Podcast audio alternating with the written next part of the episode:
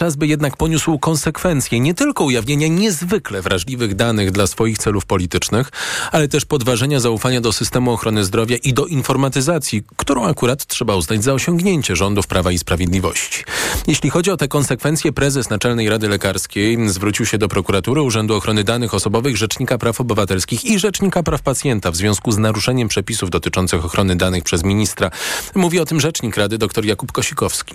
Tutaj po prostu lekarze podnosili alarm, my podnieśliśmy alarm, kilku się zgodziło wypowiedzieć dla mediów i nagle się okazało, że tych, którzy w mediach podnieśli rękę na ministerstwo, trzeba ukarać po prostu przykładnie. No to tutaj mi się trochę w głowie nie mieści, żeby to było, że tylko my tak mówiliśmy tutaj. Tutaj zgłaszały się przecież ich hospicja do ministerstwa się zgłosiły, że nie mogą wystawiać leków.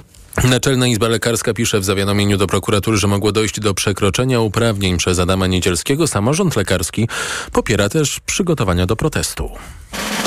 No właśnie, bo PiS wciąż też będzie musiał zmierzyć się z konsekwencjami politycznymi tweeta Adama Niedzielskiego.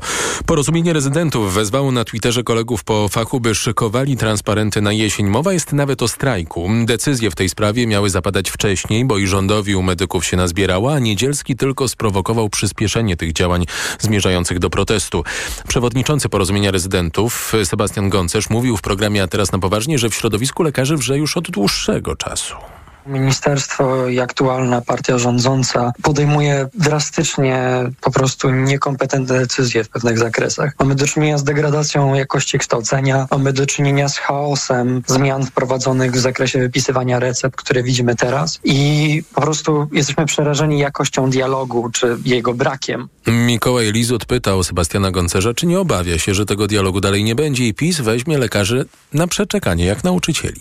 Argumentów merytorycznych na pewno nam nie braknie. Jako praktycy, którzy walczymy jakby w tym systemie o zdrowie i życie pacjenta każdego dnia, argumentów mamy po prostu na pęczki. Pytanie jest takie, czy ktoś będzie gotów je usłyszeć i mam tu na myśli wszystkie partie, ponieważ no, nie obserwujemy jakiegoś ogromnego skupienia się na ochronie zdrowia w, w programach partyjnych, przygotowaniu się do wyborów. Najważniejsze jest przede wszystkim to, żeby ten głos został usłyszany. E, jakie mamy propozycje, jakie mamy, jakie mamy możliwości, jakie problemy dostrzegamy. O formie protestu związki zawodowe i samorząd lekarski mają rozmawiać jeszcze w tym tygodniu. Na stole, jak informuje dziennik Gazeta Prawna, są różne propozycje od marszów i rozstawiania białych miast miasteczek pod rządowymi budynkami po strajk głodowy, nawet czasowe odchodzenie od łóżek pacjentów oraz proces receptowy. O tym e, mówił szef Naczelnej Rady Lekarskiej wczoraj w TOK FM, polegający na wystawianiu recept tylko w formie papierowej. A to wszystko przed wyborami, które odbędą się dokładnie wtedy, kiedy wiedzieliśmy, że się odbędą. Kierując się treścią otrzymanej właśnie pozytywnej opinii Państwowej Komisji Wyborczej co do proponowanego terminu wyborów do Sejmu i Senatu, podjąłem decyzję o zarządzeniu tych wyborów na dzień 15 października 2023 roku, oświadczył prezydent Andrzej Duda. Wcześniej Polska Agencja Prasowa podała, że prezydent podpisał postanowienie o zarządzeniu wyborów. Kampania wyborcza ruszy po opublikowaniu tego zarządzenia w Dzienniku Ustaw. Monika Zdziera. Na ogłoszenie terminu wyborów czekały w szczególności partie opozycyjne po to, aby w końcu rozpocząć kampanię wyborczą. Zarzucały PiSowi, że już prowadzi agitację, ale nie za partyjne, a rządowe pieniądze, a tych wydatków nie kontroluje Państwowa Komisja Wyborcza, mówi szef klubu Lewicy Krzysztof Gawkowski. Bardzo dobrze, że mamy i znamy termin wyborów parlamentarnych, bo 15 października to znana data od wielu tygodni, a nie mieliśmy ogłoszonych wyborów przez prezydenta i de facto prezydent pomagał PiSowi prowadzić kampanię.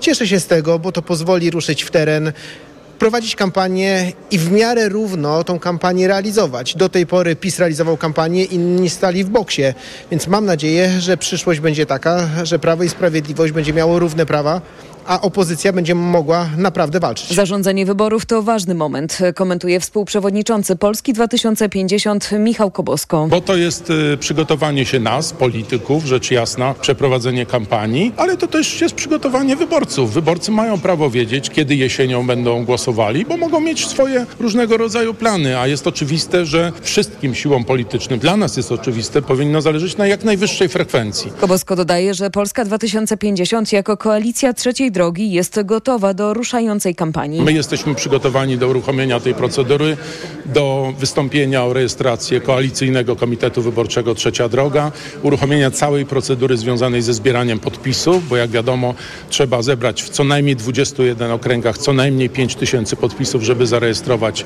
listę krajową, listę wyborczą na cały kraj. Gotowość do kampanii deklaruje też Koalicja Obywatelska. Szef jej sejmowego klubu Borys Budka twierdzi, że czeka nas intensywna, mocna kampania, ale wierzy w zwycięstwo opozycji. Im szybciej pożegnamy tą złą władzę, tym lepiej. Dlatego pierwszy możliwy termin e, e, wydaje się optymalny, bo każdy tydzień bez PiSu w Polsce to jest szansa na odbudowanie Polski po tych złych rządach. Według zapowiedzi PiS jesienne wybory parlamentarne mają być połączone z referendum. Jednak do tej pory nie wiadomo, jaka będzie treść pytań. Przedstawiciele Zjednoczonej Prawicy mówią, że te wciąż są uzgadniane. Monika Zdziera i o terminie wyborów, i o dymisji ministra zdrowia Adama Niedzielskiego. Dziś oczywiście w TOK 360 będą z nami profesor Adam Gędźwił z Fundacji Batorego i Małgorzata Solecka z dziennikarka portalu Medycyna Praktyczna. Podsumowanie dnia w Radiu TOK FM. A jak czekają nas wybory, to jakąś debatę wypadałoby zorganizować. Zamiast jednak rozmawiać o debacie Kaczyński-Tusk, czyli faktycznych liderów cieszących się największym poparciem partii, albo choć Morawiecki-Tusk, czyli kandydatów na premiera, PiS woli rozmawiać o debacie z Manfredem Weberem, liderem Europejskiej Partii Ludowej w Parlamencie Europejskim. Premier Mateusz Morawiecki twierdzi, że szef e, Europejskiej Partii Ludowej przekroczył granicę, nazywając PiS swoim politycznym wrogiem, a w ogóle to jest mieszanie się Niemiec w polskie wybory. Tyle, że Weber po pierwsze użył określenia przeciwnik polityczny, a nie polityczny wróg. Przeciwnik polityczny, co jakby nie patrzeć, jest faktem. Po drugie, w wywiadzie dla telewizji CDF mówił o wsparciu Ukrainy, rządach prawa i o czerwonych liniach dotyczących współpracy prawicy w Europie.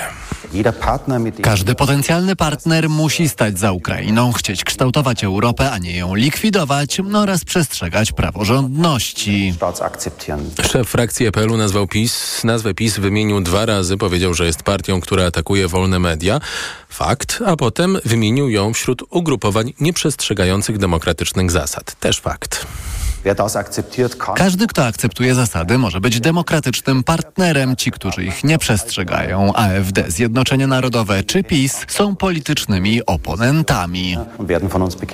Morawiecki stwierdza, że atak na PiS to atak na Polskę, wzywa szefa EPL-u na debatę i wmieszu, miesza w to jeszcze słowa Donalda Tuska, stwierdzając, że to pomocnik Webera w naszym kraju. Ten pomocnik właśnie rozpoczyna wiec w Legionowie.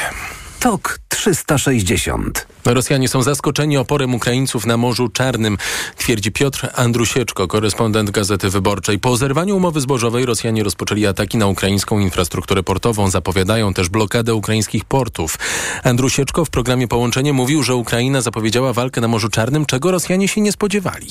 Po tym, jak Rosja wydała taki zakaz, y, też jakby, czy ostrzeżenie mówiąc o tym, że statki, które będą y, mimo tego wypowiedzenia tej umowy zbożowej będą próbowały dostać się do ukraińskich portów, mogą być atakowane przez rosyjską flotę, no to ukraińska, ukraińskie Ministerstwo Obrony odpowiedziało na drugi dzień tym takim samym komunikatem, czy mówiącym o tym, że w zasadzie wszystkie statki udające się z kolei do rosyjskich portów Y, mogą, mogą spodziewać się pewnego zagrożenia wojennego ze względu na to, co się dzieje właśnie w akwenie y, Morza Czarnego. Natomiast no, Rosja chyba nie spodziewała się jednak, że y, Ukraina, która faktycznie nie posiada floty morskiej, no jest w stanie w jakikolwiek, w jakikolwiek sposób jej rzeczywiście zagrozić w tak szybkim czasie. No okazało się, że, że jednak ma do tego środki, chociaż już tak naprawdę wcześniej, jak pokazywała Ukraina, że że dysponuje, tutaj chodzi o, te, o drony, o te aparaty bezzałogowe, morskie, które wykorzystała e, w, ost, w ostatnich dniach do,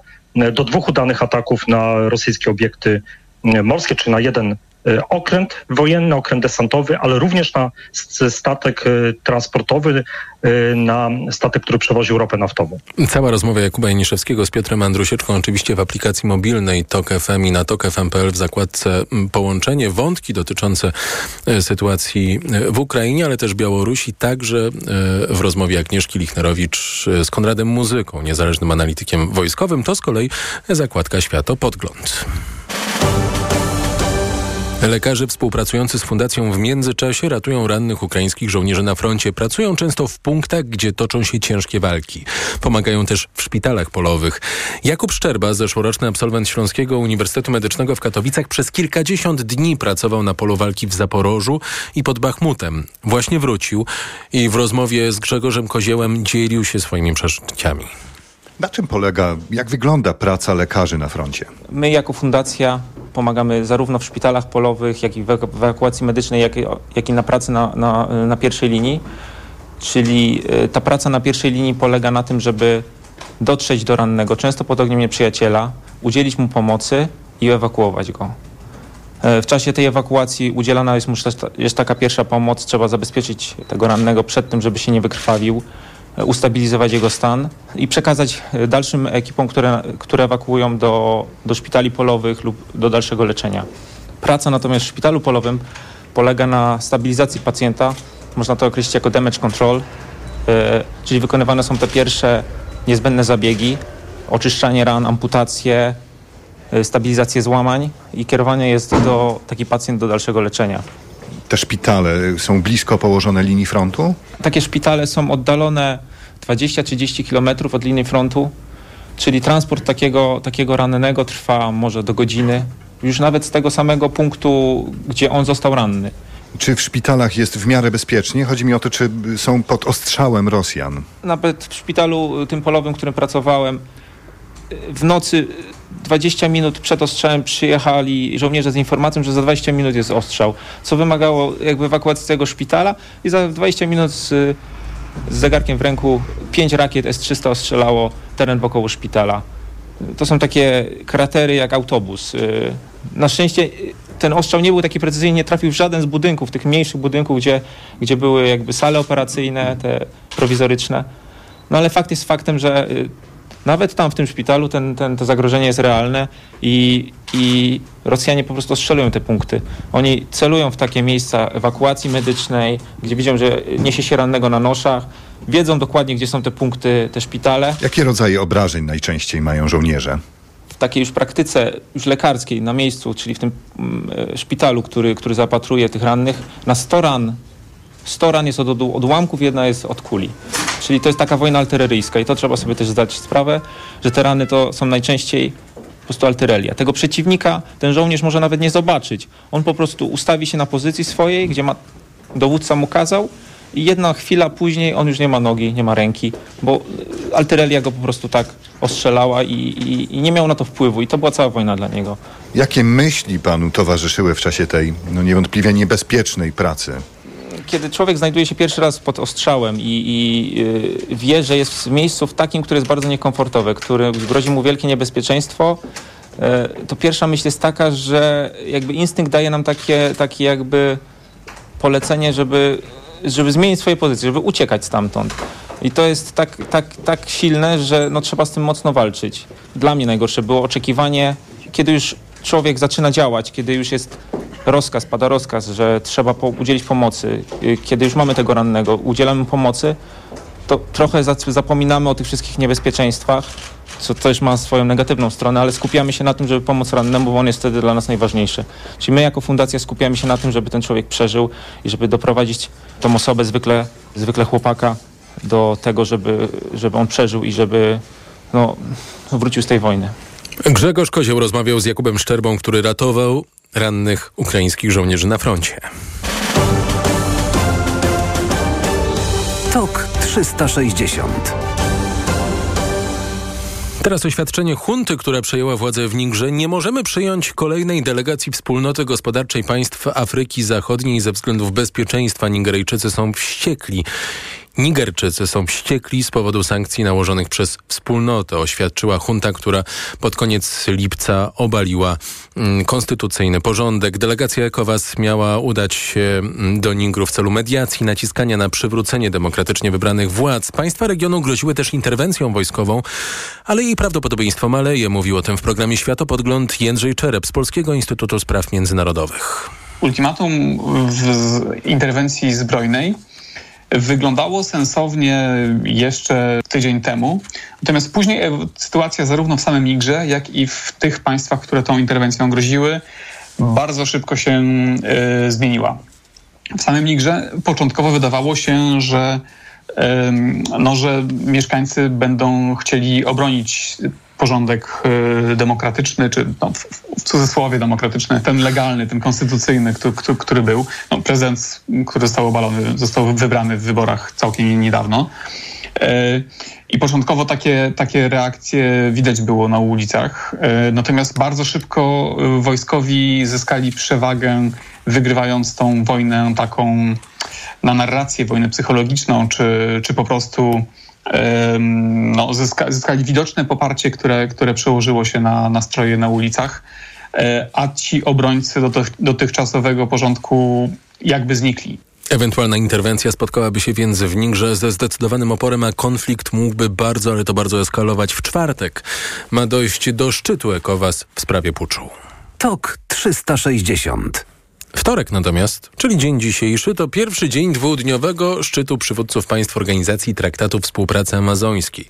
Liderzy w brazylijskim Belem będą rozmawiać o ochronie lasów deszczowych. Za poprzedniego prezydenta Jaira Bolsonaro wskaźniki wylesienia w Brazylii gwałtownie wzrosły. Obecny przywódca Lula zdecydowanie wycinki ograniczył.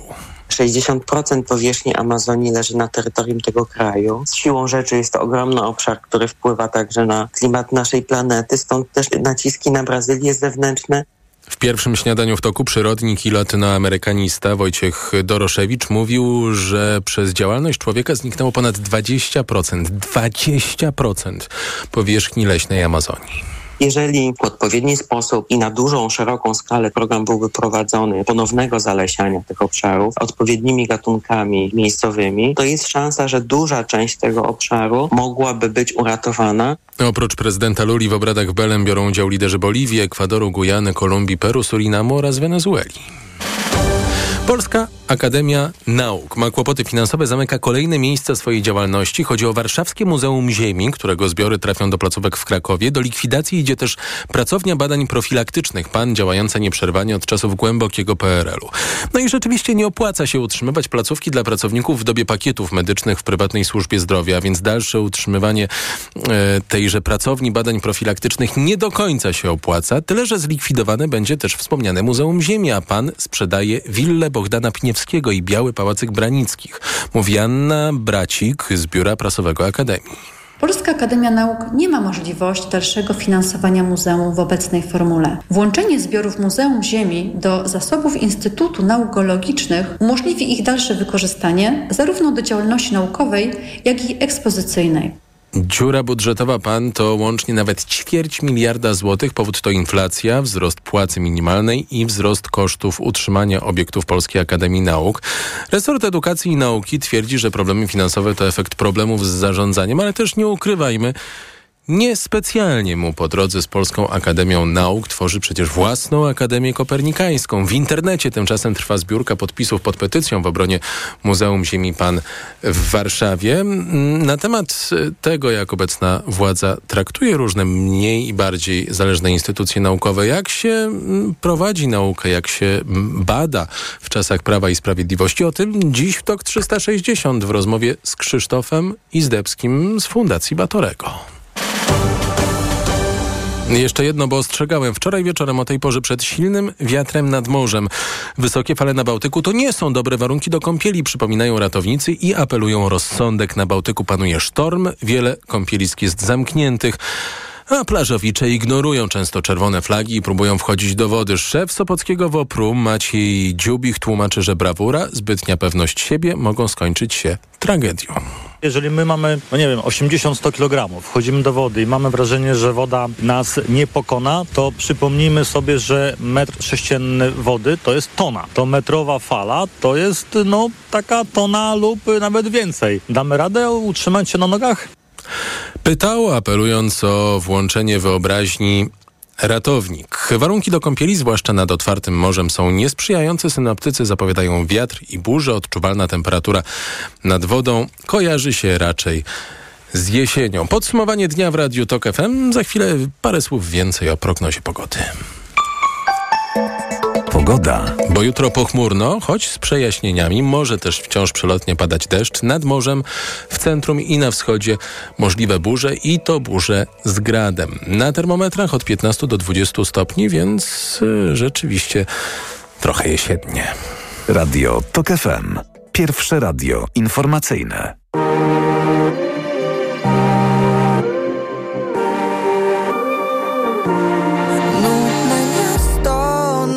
Start. Nudna klasa i ciągły fart. Nudne dorastanie, nudny dad Nudne to wszystko tak.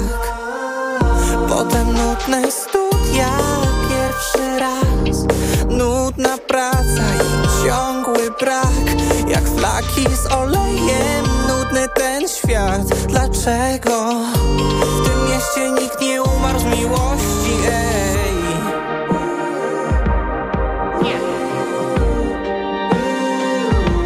Znajdź sobie dziewczynę Potem no wiesz Założysz rodzinę. Dom, garaż i pies. Dziadku, ale ja nie chcę. Dlaczego by nie? Przecież wszyscy tu wiemy Że ty żyłeś jak chcesz. Presja mądro głupich rad.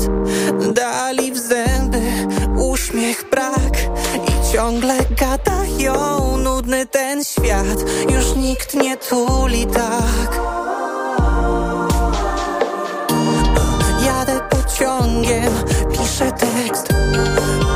piosenka, wspomnień stek Był długi weekend, maj dwa w dwa.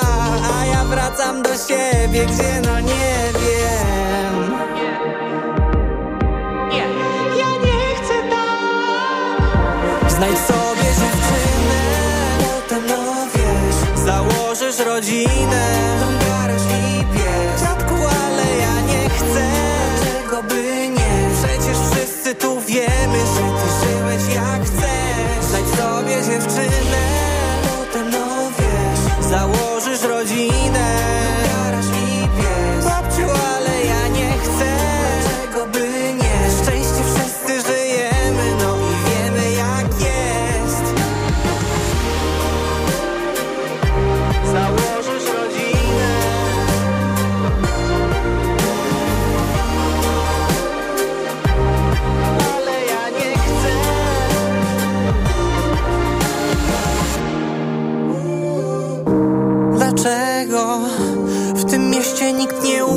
miłości? Nie Już wiem, że w tym mieście było trudno żyć tak jak chcę TOK 360. Przyjąłem dymisję ministra zdrowia Adama Niedzielskiego, poinformował premier Mateusz Morawiecki. Już za chwilę gościnią TOK 360 będzie Małgorzata Solecka, dziennikarka portalu Medycyna Praktyczna i miesięcznika Służba Zdrowia. Reklama. Ikonę stylu rozpoznasz po złowionych spojrzeniach. Nowy Lexus LBX. Crossover pełen ultranowoczesnych technologii. Przygotuj się na najmodniejszą premierę roku. Nowy Lexus LBX. Łowca spojrzeń.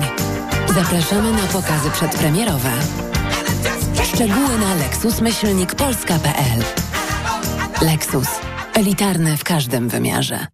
Ski Team, ale jazda. Najnowsza kolekcja rowerów Cube taniej o 10%. Raty 0% i wygodny leasing. Promocja na wszystkie rowery, także hybrydowe. Adresy sklepów i ofertę sprawdź na skiteam.pl. Ski.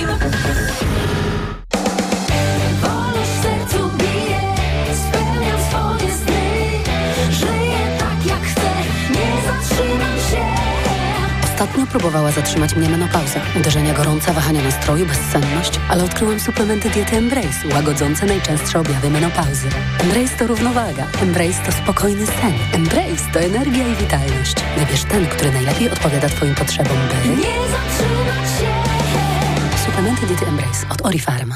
Zapewnianie niskich cen to dla Biedronki od zawsze najważniejszy cel. Tym razem to my poszliśmy do sklepów innych sieci handlowych, by sprawdzić ich ceny. Z paragonów jasno wynika, że najtańszy koszyk tych samych produktów w dniu 2 sierpnia był w Biedronce. Poznaj szczegóły na biedronka.pl ukośnik biedronkowy koszyk oszczędności. Liczą się fakty. Codziennie niskie ceny są tylko w Biedronce. Zakupy zrobiono 2 sierpnia 2023 roku w wybranych sklepach stacjonarnych wybranych sieci handlowych. Przy porównaniu obowiązujących cen zostały wzięte pod uwagę takie same produkty tych samych marek o tych samych pojemnościach lub gramaturach. Wiadomość z ostatniej chwili. W salonach Toyoty ruszyła właśnie sezonowa wyprzedaż. Nowe auta dostaniesz na niej w niesamowitej ofercie. Na przykład stylową, kompaktową i zwinną, po prostu idealną do miasta Toyotę Aygo Cross możesz mieć z korzyścią do 4000 zł. A do tego, uwaga, niemalże od ręki. Nie czekaj, tego po prostu nie można przegapić.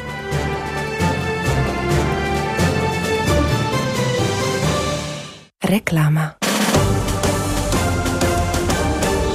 Tok 360. A gościnią TOK 360 jest Małgorzata Solecka, dziennikarka portalu Medycyna Praktyczna i miesięcznika Służba Zdrowia. Dzień dobry. Dzień dobry. Ja od rana bardzo chciałem zadać pytanie, jakim ministrem zdrowia właściwie jest Adam Niedzielski, ale e, wobec wystąpienia premiera muszę je przeformułować. Jakim ministrem zdrowia był Adam Niedzielski?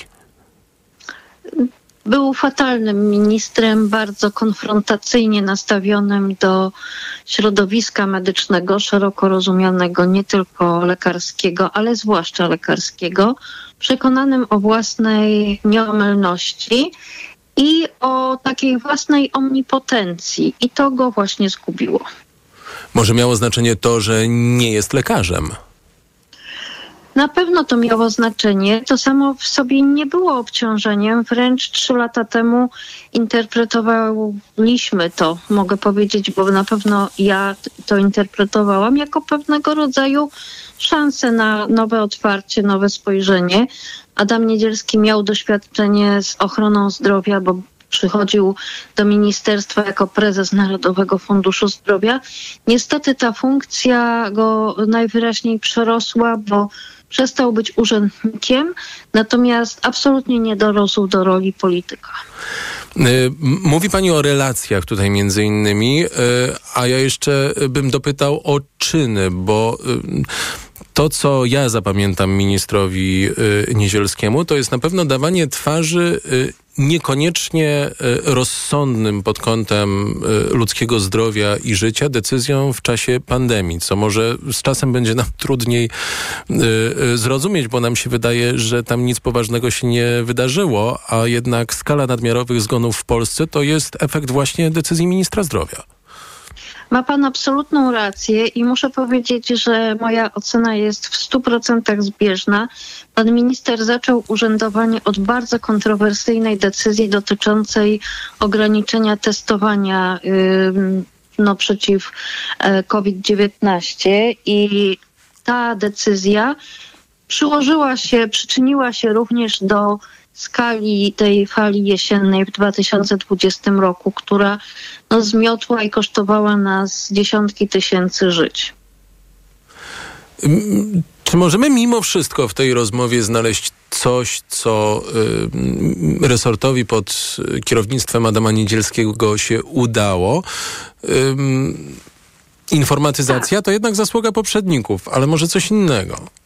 Tak, znaczy przy y, dużą, y, dużą sprawą, bardzo ważną dla pacjentów, jest obszar refundacji leków i tutaj dokonał się bardzo widoczny postęp. Oczywiście nie jest tak, że wszystko się udało, ale dostępność do innowacyjnych terapii, zwłaszcza, czyli do tego, co jest najważniejsze, bo najdroższe tak naprawdę, zdecydowanie się poprawiła.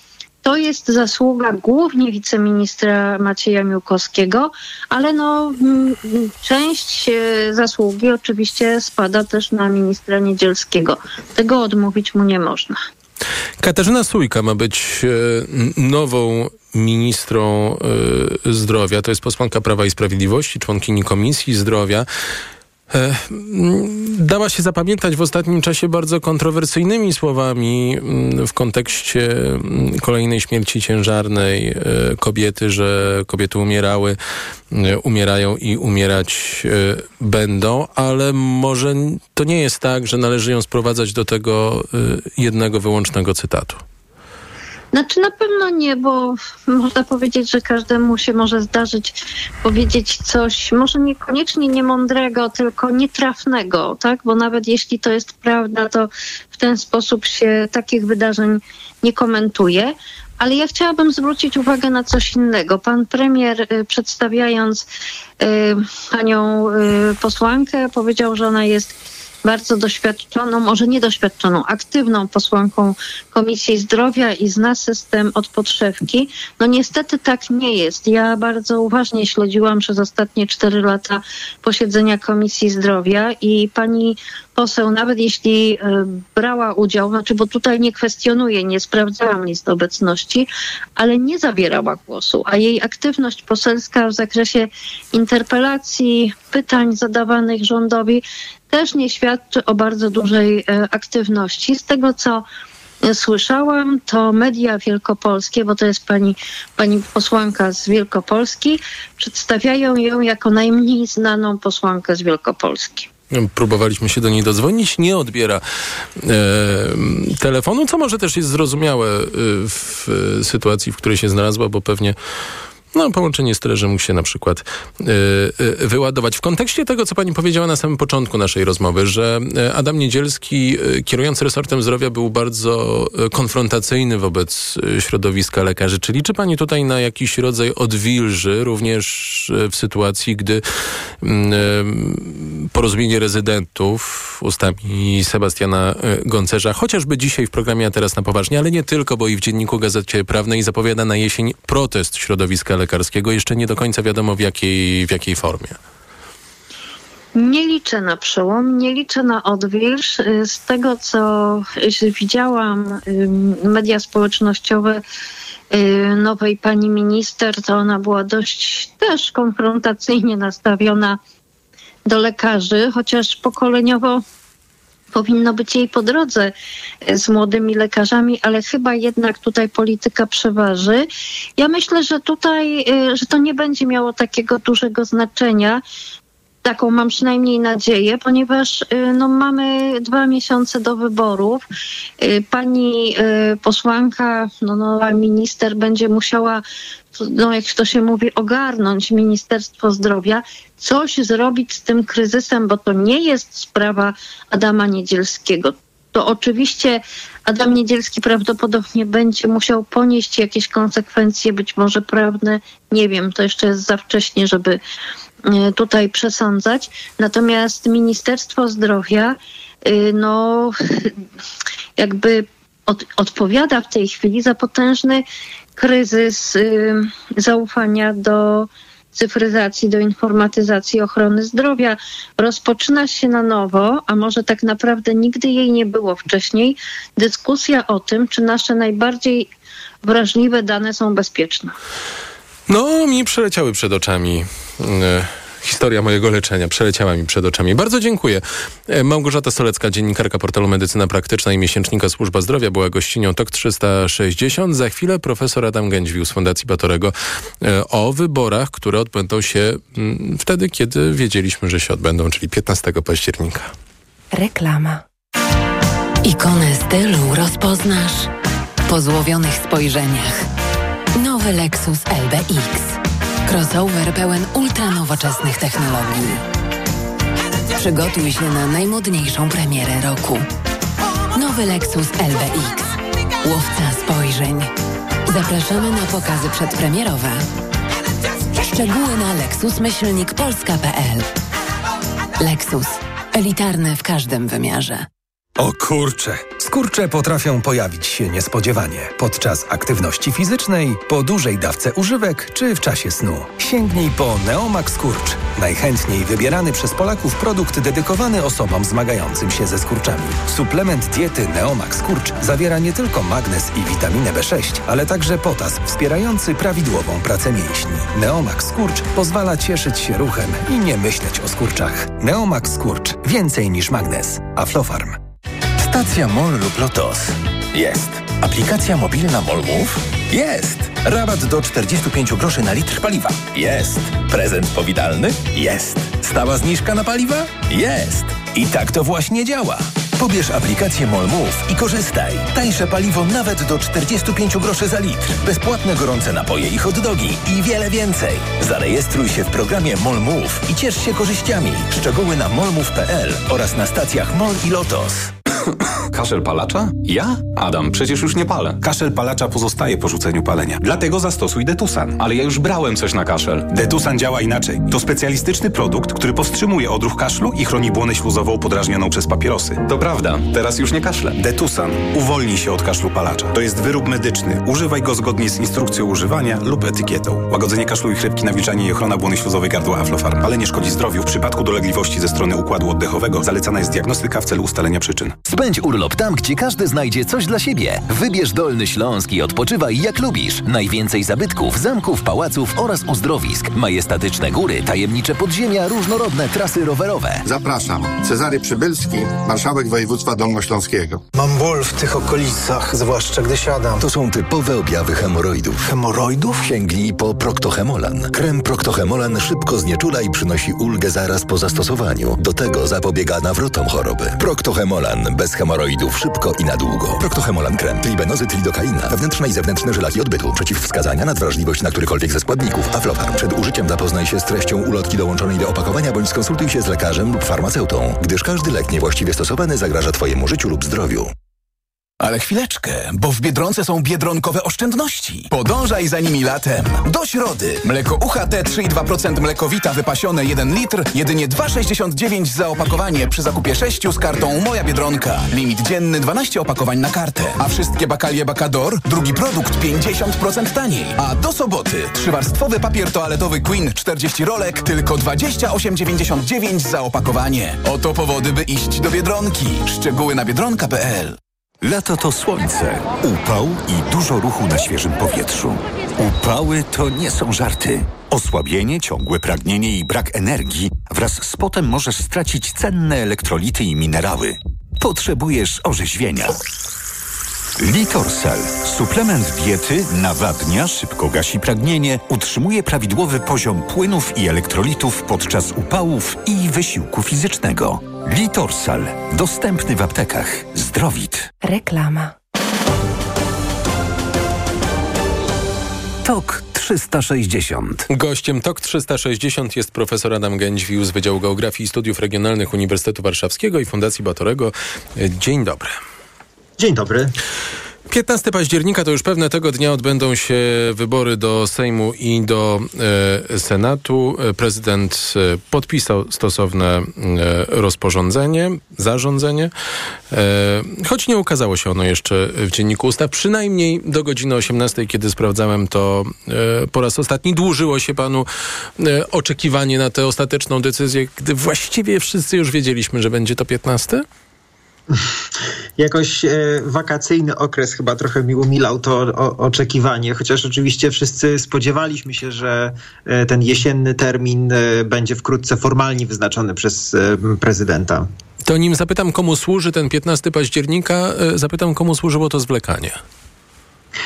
Y, Myślę, że y, to mm, pokazuje, że prezydent y, chciał jak najbardziej skrócić ten formalny czas trwania kampanii wyborczej. Wybrał termin najwcześniejszy z możliwych na wybory, a jednocześnie ogłosił go możliwie blisko deadline'u, terminu, który konstytucyjnie jest wyznaczony na podjęcie tej decyzji. Co oznacza, że kampania e, wyborcza regulowana e, nieco ściślej niż tak zwana prekampania, czyli to, czego świadkami jesteśmy już teraz, e, będzie krótsza. Y, To jest charakterystyczne dla prezydenta Andrzeja Dudy, że on skraca ten czas, czy jednak to jest praktyka ostatnich, e, ostatnich lat, e, nie niemal dziesięciu, a kilkunastu, może więcej? No, y, y, pan prezydent y, Duda nie miał zbyt wielu okazji rozpisywania wyborów parlamentarnych. Tak naprawdę to jakby zdarza się rzeczywiście rzadko, a ostatnio w ogóle, jeśli chodzi o wybory, mieliśmy mnóstwo sytuacji, nazwijmy to nadzwyczajnych, jeśli chodzi o terminy. Najpierw kwestia wyborów kopertowych, tak zwanych COVID-u, potem zamieszanie z kalendarzem wyborczym związane z wydłużeniem kadencji e, samorządów i to, że wybory samorządowe będą miały miejsce dopiero wiosną 2024 roku. E, także to żonglowanie kalendarzem wyborczym, e, niezależnie od intencji prezydenta Dudy, o których pewnie nie chciałbym tutaj spekulować, jest czymś, myślę, niedobrym z perspektywy wyborców, takiej, nazwijmy to, takiego rytmu obywatelskiego, który po, powinien mieć miejsce. Kalendarz wyborczy powinien być przewidywalny, wybory powinny być przewidywalne. W związku z tym, no, ja jestem zwolennikiem tego, żeby tego typu decyzje podejmować możliwie jak najwcześniej, ogłaszać możliwie jak najwcześniej, e, tak żeby ten okres kampanii wyborczej e, był też przejrzysty, dawał czas na przygotowanie się wszystkim uczestnikom tego procesu. I dawał też e, możliwość kontroli na przykład kampanijnych wydatków, co jak rozumiem będzie pod o wiele ściślejszą kontrolą w najbliższych tygodniach niż było dotąd, choć jak no, przypuszczam no, dalej kancelaria premiera będzie mogła jakiś piknik zorganizować. No więc właśnie niestety system e, finansowania polityki w ostatnich latach e, coraz bardziej się rozregulowuje. E, I dodatkowo decyzja o tym, żeby, właśnie na razie decyzja polityczna, ponieważ formalnej decyzji jeszcze nie mamy o tym, żeby równocześnie z wyborami parlamentarnymi miało miejsce ogólnokrajowe referendum, to jest decyzja bardzo niefortunna z, ze względu właśnie na finansowanie kampanii wyborczej. Dlatego, że kampania referendalna, jakiekolwiek by nie były pytania, pytania w, tej, e, w, w, tym, w tym nieszczęsnym referendum. E, to jest kampania, która będzie się nakładać na kampanię e, parlamentarną, która jest opisana i można powiedzieć objęta jakimiś regulacjami w kodeksie wyborczym. Natomiast kampania referendalna może być prowadzona przez różne podmioty, w tym również stowarzyszenia, które no, jakby szeroko rozumiany zakres podmiotów, co no, jest ryzykowne, bo, bo, bo to będzie oznaczało, że w tym przekazie politycznym, który będzie miał miejsce w kampanii wyborczej, będziemy słyszeć nie tylko partie polityczne, będziemy słyszeć również partie polityczne pod przykrywką różnych innych organizacji. E, zastanawia mnie jeszcze sekwencja e, zdarzeń, bo najpierw mieliśmy przecieki dotyczące 15 e, października. Może to jeszcze były spekulacje, analizy, co może opłacać się Prawu i Sprawiedliwości. Do tego jeszcze wrócę. Jak może na to patrzeć prezydent? Później mieliśmy przecieki, że prezydent zwrócił się do PKW o zaopiniowanie, że PKW zwróciła opinię do Kancelarii Prezydenta. Następnie mieliśmy informacje w mediach społecznościowych, społecznościowych. Y, z dziennikiem ustaw wciąż czekamy. Y, czy, y, czy ja się czepiam, czy jednak, czy może to jest znak czasu, czy jednak coś tu jest nie tak w tej sekwencji? No rzeczywiście e, prowadzenie polityki e, za pomocą mediów społecznościowych chyba, chyba jakoś wchodzi na dobre do, do naszej praktyki politycznej. No ja bym powiedział, że dobrze jest w kwestiach takich fundamentalnych jak wybory pilnować pewnej konwencji tego, że, że to powinno być ogłoszone publicznie, że być może przemawiają za tą decyzją jakieś argumenty, które dobrze by było, żebyśmy wszyscy usłyszeli.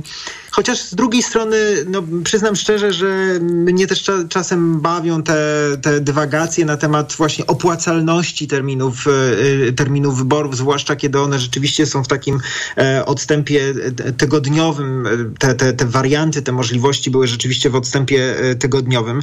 E, oczywiście to ma znaczenie symboliczne. No, pewnie rzeczywiście to ma wpływ na to, jak można rozpisać kampanię wyborczą, jak się jest specjalistą od strategii marketingowych partii politycznych, ale też y, no, y, pamiętajmy, że to nie jest złoty kluczyk y, do, do zwycięstwa. Te, termin wyborów nie, nie decyduje jeszcze o wszystkim. Myślę, że decydująca będzie kampania wyborcza. Nawet jeżeli przykład z głowy, zupełnie pozbawiony połączenia z rzeczywistością. Jednej z partii ten dzień pasuje do tematów, które chciałaby w tej kampanii y, y, narzucić, bo y, dzień później przypadnie ważny dzień związany z ważną rocznicą dużej osoby w historii Polski? Tak, myślę, że oczywiście w tych wszystkich kalkulacjach wszelkie symboliczne daty mo- mogą być brane pod uwagę. I Dzień Papieski, bo rozumiem, że do tego tutaj Do się tego pije, tak. Jest jedno z, jedno z takich dat i myślę, że oczywiście to mogło mieć znaczenie. Nie, Natomiast proszę też zwrócić uwagę na to, że ten temat wypłynął już wcześniej, kiedy e, mieliśmy do czynienia z marszami, jakimś takim poruszeniem wokół też dokumentu czy reportażu, który, który wyemitowała jedna ze stacji telewizyjnych. No i ten temat okazuje się nie- jest aż tak mobilizujący, jak wielu, wielu by chciało e, strategów. Więc oczywiście y, p- pewnie można powiedzieć, że, że, że to może mieć dodatkowe znaczenie, że, że, że ta mobilizacja e, będzie, bę- bę- będzie jakoś tam symbolicznie związana właśnie z Dniem Papieskim, ale też y, myślę, że, że nie powinniśmy popadać tutaj w, w, w, w przesadę. Y, Na koniec jeszcze dopytam, czy y, y, liczy pan na jakąś dojrzałość polskiej klasy politycznej i to, że dojdzie do debaty, poważnej debaty. Mam na myśli nie, mm, mam na myśli prawdziwą debatę liderów przed tymi wyborami 15 października, czy może będziemy mieć, bo ja się bardzo obawiam powtórki z wyborów prezydenckich i jakiegoś takiego no, zarzucenia mm, bardzo sensownego obyczaju politycznego. Y, Mogę powiedzieć tyle, że bardzo bym chciał e, ta, takiej debaty. Bardzo bym chciał kampanii wyborczej, w której e, byłoby miejsce na publiczną dyskusję, no właśnie nie za pomocą mediów społecznościowych, e, nie za pomocą inwektyw, nie za pomocą właśnie oskarżeń wyłączających tak naprawdę ze wspólnoty politycznej, ponieważ mamy tak naprawdę teraz do czynienia z taką dyskusją, w której już nie tyle polemizujemy, już nie tyle jakby liczą się poglądy, tylko tak naprawdę status przeciwnika, czy status e, te, tego, z kim, z, kim, z kim się dyskutuje. Odmawia się mu tak naprawdę legitymizacji do tego, żeby, żeby w ogóle mógł brać udział w tej, e, w tej rywalizacji. To jest bardzo niebezpieczne, bo e, to wszystko, co się dzieje w okresie kampanii wyborczej, potem ma wpływ na to, jak będziemy patrzeć na wyniki wyborów. I dobrze by było, żeby w tej nawet spolaryzowanej rzeczywistości kampania wyborcza pomagała wyborcom podjąć decyzję. Profesor Adam Gędził, Wydział Geografii i Studiów Regionalnych Uniwersytetu Warszawskiego, Fundacja Batorego. Bardzo dziękuję. Za chwilę Krzysztof e, Izdebski o tym, e, jak pan likwiduje przychodnie i sprzedaje budynek Muzeum e, Ziemi i o tym, jak władza zabija niezależne instytucje.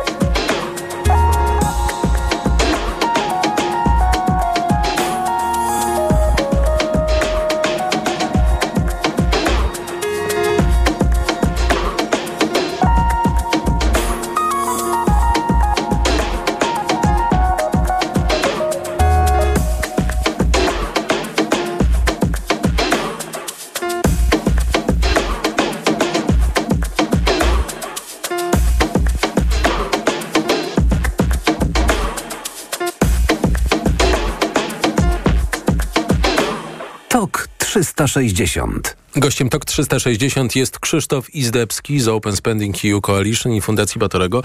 E, Dzień dobry. Dzień dobry, witam serdecznie. E, Polska Akademia Nauk e, ma kłopoty finansowe, zamyka kolejne miejsca swojej działalności. Raz pracownie badań profilaktycznych, co w dzisiejszych czasach może być zrozumiałe, ale też likwiduje Muzeum Ziemi, sprzedaje willę Bogdana Pieniewskiego i Biały Pałacyk Branickich. Muzeum Ziemi No, ja pamiętam z wycieczek szkolnych, chociaż bardzo, e, bardzo dawno nie byłem, ale to chyba nie jest to odosobniony przypadek e, poważnych problemów finansowych instytucji, które są e, niezależne od rządu.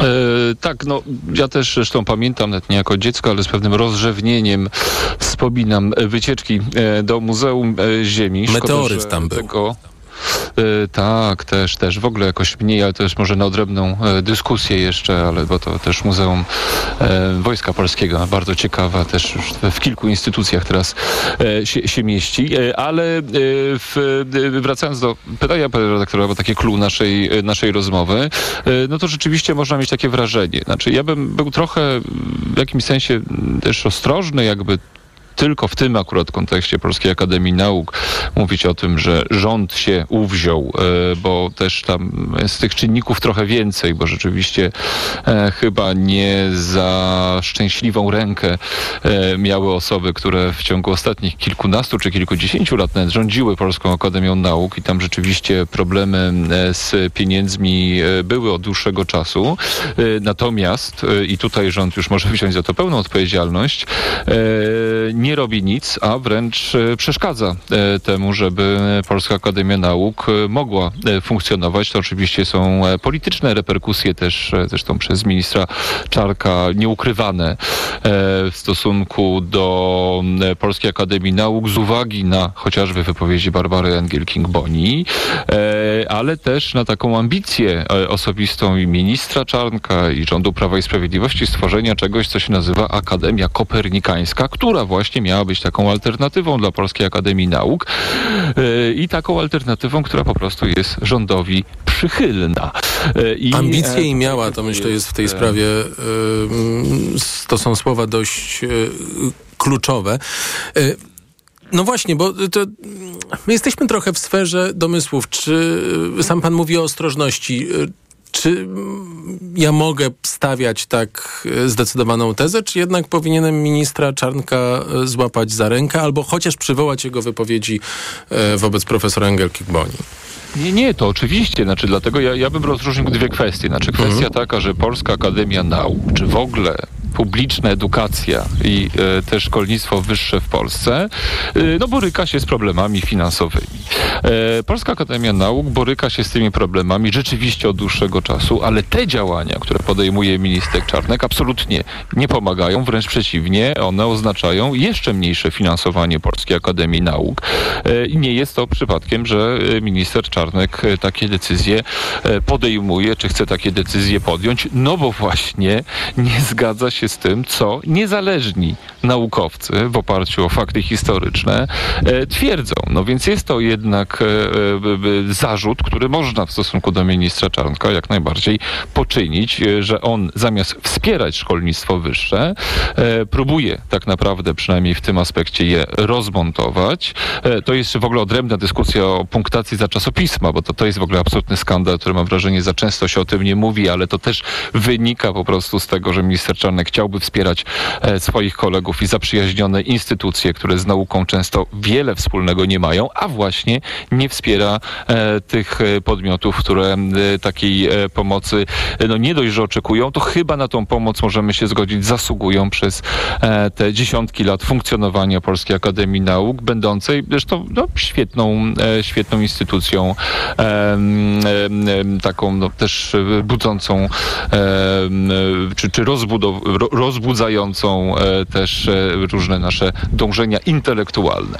Więc te decyzje, które minister teraz podejmuje, one e, podsumowując może ten wątek, ja bym nie powiedział, że one doprowadziły wprost do upadku Polskiej Akademii Nauk, e, czy doprowadzą do jej upadku, ale rzeczywiście te działania, które minister Czarnek e, podejmuje, no pokazują, że Polska Akademia Nauk nie ma tak naprawdę przed sobą żadnej perspektywy. Czy te perspektywy są dosyć ograniczone, a tymczasem no właśnie minister szkolnictwa wyższego powinien takie instytucje wspierać w sposób jasny, ba namawiać jeszcze e, inne podmioty, nie tylko e, te budżetowe, ale na przykład e, podmioty prywatne do tego, żeby bardziej zaangażowały się w finansowanie szkolnictwa wyższego w ogóle, tak jak ma to miejsce wielokrotnie na Zachodzie. A gdyby Polską Akademię Nauk odłożyć na bok, bo domyślam się, że tych przykładów jest więcej, również jeżeli chodzi o presję finansową, albo taką rezerwę, że można by wesprzeć, ale, ale właściwie lepiej zorganizować jakiś system obok. Nie, nie, to oczy- oczywiście no, to jest w ogóle kwestia takiego też powoływaniu wielu e, nowych instytucji, e, które głównie mają służyć e, do tego, żeby zatrudnienie znaleźli, znalazły osoby sprzyjające władzę. To chociażby od Polskiej Fundacji Narodowej, która też taki sznyt naukowy miała, miała mieć w sobie i prezentować właśnie różne informacje o życiu, życiu Polski. Tymczasem mamy wiele instytucji, które, które już mogłyby to robić lepiej. Są jakieś instytuty Kolbego, y, rodziny powoływane. No w, tak naprawdę, jeżeli to jakby w tych przypadkach, kiedy ta polska nauka już dosyć dobrze e, w tychże obszarach e, funkcjonuje i e, na przykład jeżeli chodzi o wspieranie chociażby nauki języka polskiego, czy w ogóle kultury polskiej, Polonii, która przebywa za granicą, no to pewnie lepiej by było wspierać istniejące instytucje, takie chociażby jak e, Instytuty Kultury Polskiej, ale też e, no właśnie, e, czy filologię e, i no, czyli jednym słowem to, co już dzieje się na uniwersytetach, no ale tutaj jest taka wola, żeby zakładać własne komitety. Trochę myślę, że Jacek Kuroń tu by się obraził za tą trawestację jednak, ale no, jest, jest to jednak coś, że pan minister Czarnek woli spalić to, co jest i założyć własne komitety i no, taka smutna, chyba przewrotna wręcz zasada, która powinna w naszej polityce raczej nie funkcjonować w tym przypadku, ale tutaj e, minister Czarnek jakoś chętnie e, za to sobie bierze. Tak samo zresztą jak e, te jego działania, już wspomniałem, tylko wspomnę jeszcze ponownie wokół przyznawania punktacji czasopismom, e, też tak naprawdę w perspektywie no, powodują to, że polska nauka upada, e, a e, jakieś korzyści, w tym korzyści finansowe będą odnosiły e, te czasopisma, e, które do tej pory nie wykazały się e, żadnym, e, e, żadną taką merytoryczną, e, e, żadnym merytorycznym sukcesem. To prawda, to jest w ogóle bardzo poważna sprawa, a całość, dodając do tego, co pan powiedział, całość wygląda tak, jakby tego ktoś nie sprawdził na koniec, zanim podsunął do akceptacji. Bardzo dziękuję. Krzysztof Izdebski z Open Spending EU Coalition i Fundacji Batorego był gościem TOK 360. To wszystko, co przygotowaliśmy w podsumowaniu dnia wspólnie z Tomaszem Krzemińskim. Program realizował Adam Szuraj. Y, Szymon Kępka y, jest już. Szymon, przepraszam, trochę przedłużyłem. Jeszcze więcej sportu